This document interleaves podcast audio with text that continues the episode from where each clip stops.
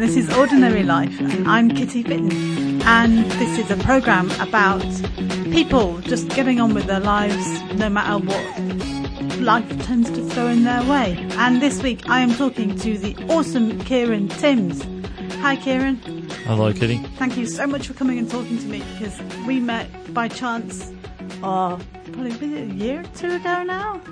Yeah, so so yes. Yeah, it's been a while, and um, we had a chat once, and I and I thought you were very direct, and but I quite I like to be direct, and um, I just thought maybe you were a bit I don't know northern like me, but it turns out you told me something else.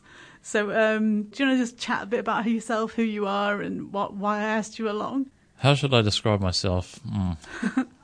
well, I am definitely a local. I mean, I was raised in uh, Waikanae. I've lived here pretty much all my life, so. Yeah, I met, met you down in Wellington, eh? Oh, yes, that's right. Um, and I'm currently working in Wellington, so You're in and out on doing the daily commute. pretty much. Yeah. It takes about two hours off my life, so. Oh, only two hours every day, mate. And um, you've got a, a hobby down in Wellington. Well, anywhere really, up on Kapiti as well. Some people may have heard of you. Well, I am noticeable on a few radars, yes. Yeah. But um, one of my hobbies is um, stand-up comedy. So I've been doing open mics um, on and off um, for the last um, ever since 2015. That's a long time. Mm. That's great. And we, I gave you a lift home one night and we were chatting. And you told me, I think you said you were autistic. Is that how you would have described it? I can't remember. Yes, I would describe myself as um, slightly autistic. I just say that I'm on the spectrum. So For people that don't understand what slowly autistic or on the spectrum means, would you mind explaining that for them? Well, being autistic, it means um, we have trouble socializing and communicating with people. I mean, um, for example, we just have poor eye contact, um, and also we have trouble trying to um, speak as well as, um, you know, express ourselves in the proper fashion that most neurotypicals, um, normal people. Sorry, No, it's all right. I guess people can't see my air quotes, can't they? Yeah, but I, yeah, I know what you mean. Normal is such a, an overused word, and people uh, exactly. talk about normal, and I always want to go, "What the heck is normal?" Does it bother you when people kind of like? I, I feel a bit uncomfortable even just saying, "Could you describe what it is?" Because you know, it's it's a very difficult thing to pinpoint, isn't it? Mm. It is very difficult to describe some things these days, especially with um, autism. So, Because a lot of people hear the word autism and they immediately think of, I don't know, they think of, uh, is it uh, Rain Man, the movie, and they think of people being non-verbal and not speaking. But I mean, you're nothing like you're nothing like that. it's a bit like um, going up to, a, like for example, going up to a Welshman and saying, "You're from Wales. That's cool. I love Anthony Hopkins." Yeah, absolutely.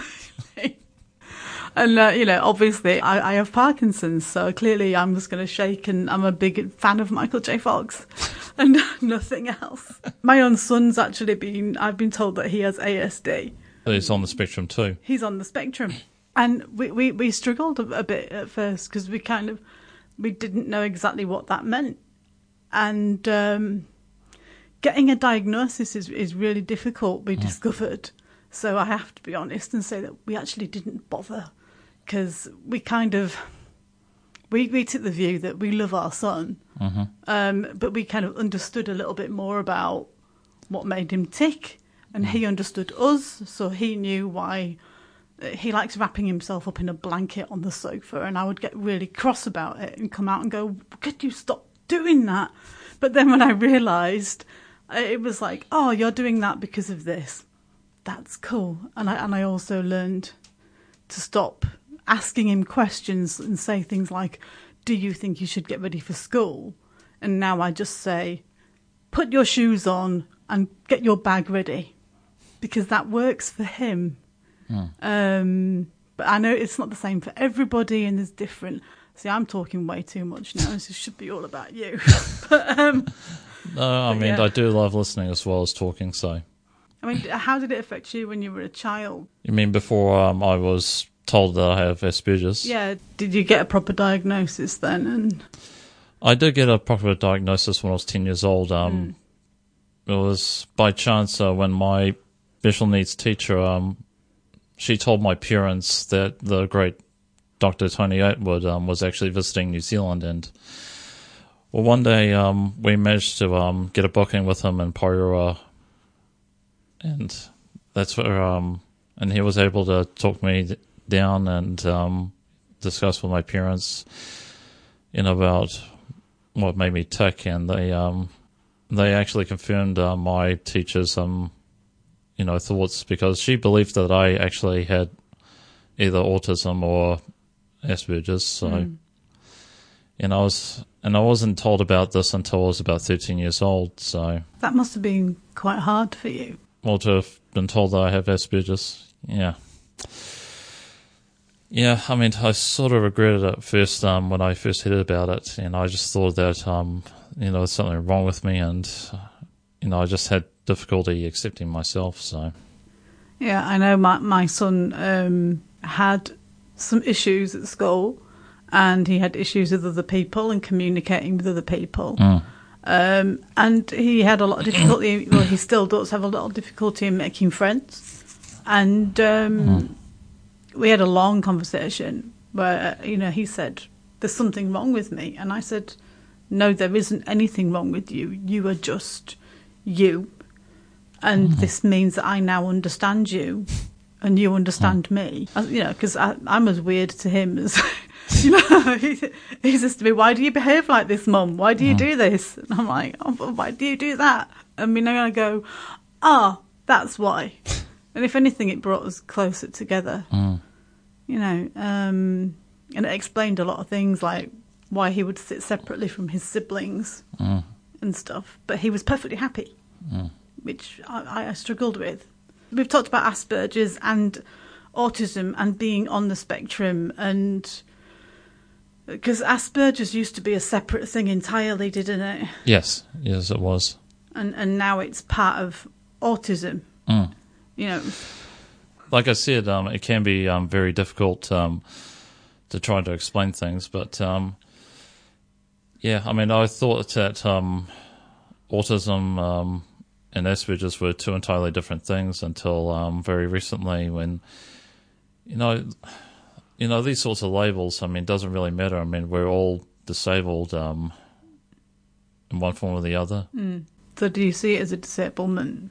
Well, I- in the very beginning, I do see it um, as a very um, strong impairment. Like, um, you know, I just felt like I was, like I was um, crippled, um, not physically but uh, mentally. Like, um, I'm just at a loss. You know, I just don't know, you know, how to um, talk to people. I couldn't even, you know, bring in a sentence without um, two pauses. So, yeah.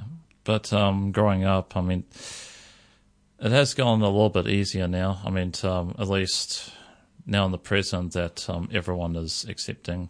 So, So do you find people are more accepting these days? There's more understanding about it, from the eyes of an adult, yeah. but it's it's difficult as a child, eh?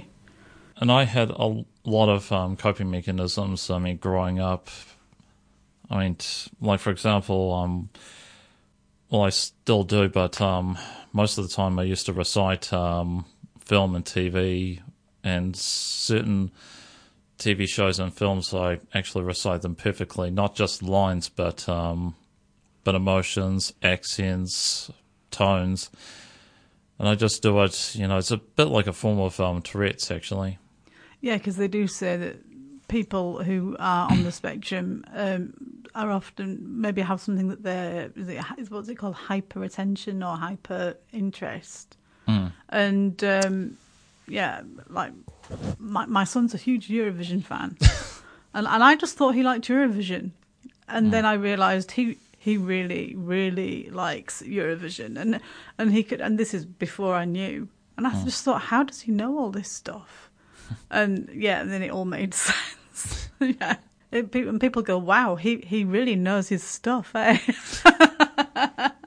but there's, you do something else that is uh, is not usually expected of people who are, are neurodiverse or on the spectrum, whatever label we're going to kind of lump on people. Because I, I, I mean, I despise labels because I, I just like people to be people. But um, to be themselves. well, yeah, and sometimes you might go, "Hey, I, I've noticed something about you," and and then they'll go, "Oh yeah, th- this happens to me sometimes." You know, maybe you're sick, maybe you can't hear, maybe you can't, you know. But but we met in Wellington at um. Yeah, well, I believe I'll it was at a Raw Meat Monday um, down in uh, Wellington. It was a comedy night, wasn't it? Yes. And we were not in the audience, were we? I think one of us was performing, either you or me, but I can't remember which. So I remember we were both performing. I'm clearly that memorable. Well, I- now that I mentioned it, Yeah. I remember meeting you and you were like, Oh, I'm Kieran Timms and I was like, Oh, I know your dad and, then then we had this chat. And um so you do stand up comedy. that's right. And that's not something you usually think of when you think of people that difficulty communicating. Well, it's not for everyone, that's for sure. I mean, whether you're on the spectrum or not. Yeah. Why did you do it? Well, it's a bit of a long story, um, but um, can I go to my previous discussion with the um, reciting TV and film? Absolutely. Because people noticed that I can actually recite film and TV. Um, in college, um, I was approached by my teacher to suggest that I should do um, theatre sports as well as um, as well as um, acting. So, And what's theatre sports? oh, it's kind of like a um, improv sort of class. Um, yeah, that really helped me um, out of my comfort zone. And I also did a bit of um, amateur theatre as well um, in college. Um, I did a couple of shows in 2004 uh, for Kapiti Playhouse. Oh wow, what did you do? Uh, I was a Western as a um, as a young kid, and um, Aladdin as the uh, Grand Vizier. So, Oh wow. but I wasn't the bad guy. I mean, this is pantomime, not. I imagine you'd be quite good at that. How does one go from pantomime to stand up comedy? Well, it was actually took a little bit longer than that because um, I took a break from acting um, for about six years. Then a friend of mine um, from college asked me to come along to um, be an extra on his short film, and they got the acting bug up again. So, and then I did a few um, minor sort of roles, extra roles. Um, but it wasn't until I met an actor called Colin Holloway. Um, he suggested that um, I should go and try. Um, I should try stand-up comedy because he does it as well. So, and when I did my first, um, when I did my first um, stand-up, which it wasn't at uh, the Fringe Bar. It was at um, it was at a bar called um, S&M's. They actually they used to do um, open mics there, and uh, really got me out of my comfort zone to speak about myself, um, make jokes about myself, and Yeah. other things. So it really helped me um, got to socialize more. And I've seen you perform, and um, yeah, I've always found you really funny. Uh, yeah, your material just about it's mostly just about life, isn't it? And just getting on with yeah.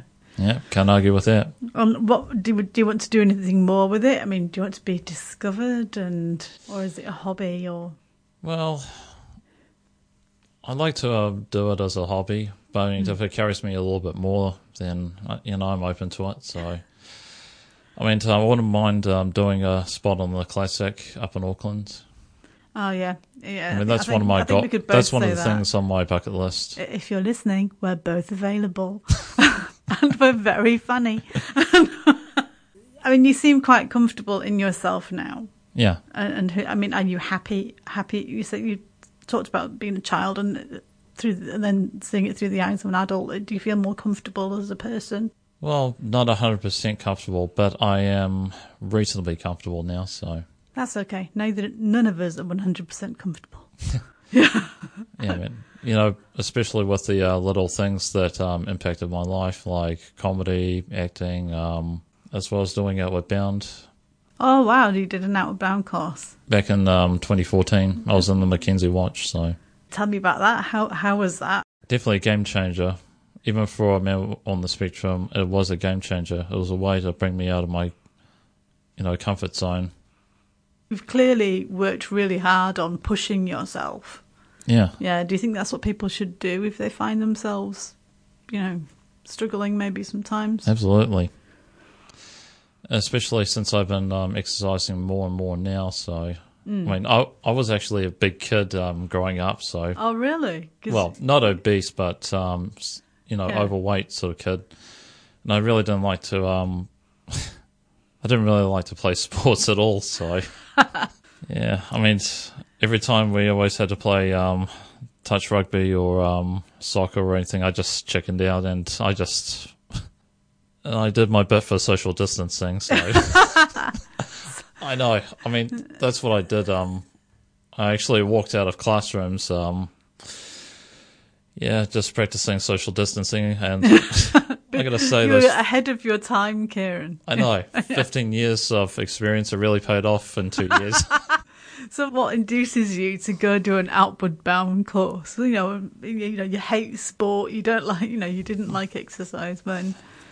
it was actually my um, parents who um, persuaded me. So, I mean, my dad, um, he used to do um, Rotary, and he, I think he did sponsor. I think he mentioned um, Outward Bound quite a few times, but I never got around to it. But um, when I was uh, really struggling for work, um, I back in the day, um, you know, what have I got to lose? And uh, when I actually had to run that very first day, when I got off the ferry, I mean, that really started to get me out of my comfort zone. I ran, I swam, and then I had to, um, I had to row out into the open seas This the, all um, sounds hideous. yeah, and the, it really shocked me in a big way. So You're you're a braver man than me. I know. But um, getting back to the original question, um, has it uh, made me comfortable now? And I'd say yes, and did push me. Um, you know, considering that I'm now running more, I'm now doing cardio more. I, I've even I've even been able to do pull ups now. So Oh wow! I mean, you you are looking very trim. yeah, Yeah, I have to say. What are your thoughts about the future, and um, you know, where do you see yourself? well, I'd say for the foreseeable future, still breathing. But That's good. Yeah, I I always like that answer. but who knows? I mean, um, I'm ready for whatever the future takes me. So. And what do you think about people who are like scared of autism or being on the spectrum or you know you hear about those people saying don't have your MMR because your child may be autistic and What's MMR? It's measles, mumps, and rubella um, immunization, and there was a lot of people saying incorrectly. I hasten to add that your child may have autism if Because of give, MMR. because of this injection, or it's all. But that's the word that tends to come up when these people talk about anti-vax. It was things like, "You could be autistic if you have this," and, and I, sense- I personally, I think it's better than being dead. but That's true. Do you have any message for people that scaremonger about uh, autism as if it's a terrible bad thing? Well, I would say just don't be afraid of it. I mean, t- I mean, t- I mean, you could have had worse. I mean, t- but um, Does it make you feel a particular way? Like, does it make you angry, or do you just disappointed, or well, sometimes we do get a little bit um, disappointed, and um, one of the worst things, um, you know, that could happen to a autistic person is um, we would sometimes feel like we've been judged all the time. Like there's always, you know, you know, we're partially why we don't look people in the eyes is because, you know, we're afraid of being judged all the time. Like we did something wrong or, we- you know, feel criticized. right? Or people asking you to do radio interviews and Yeah. yeah, And also, yeah, and arguments. Yeah, we always try to get as far away as we can from arguments. I mean, t- like for example, when two people are arguing, like whether it's my family or if it's strangers, you know, I just sometimes I'll be at a loss. I just, you know, I don't know how to deal with it. But um, at least i um, got masterclass. I'm studying um, the ways of negotiation, so trying to um, you know break down these arguments Yeah. myself. Just knowing where and when. So That's really interesting. So, if you could change it and, and take it away, would you? no, I wouldn't. But so to answer the original question is, you know, just don't be afraid. I mean, Yeah. you know, you just gotta, you just got to, as the Americans would say, play the hand that you are dealt. So. Mm. Yeah, I'm a big believer in I mean, that too. I mean, who knows? I mean, uh, sometimes, um, I mean, there are good things that will come from the bad as well as the bad will come from the good. You know, just, just gonna embrace it. You know, Because you are who you are. because and, um, yeah, I mean, even the good and bad things in life, they can be a gift. You know. yes, strangely, Mm. I do. So, Kieran, I'm sat talking to you, and you, you're clearly really well spoken and articulate, and you come across as really confident. Mm. And you are, you know, obviously it's radio, but you know we're looking at each other a lot, and I think you're looking at me and looking away as much as I am.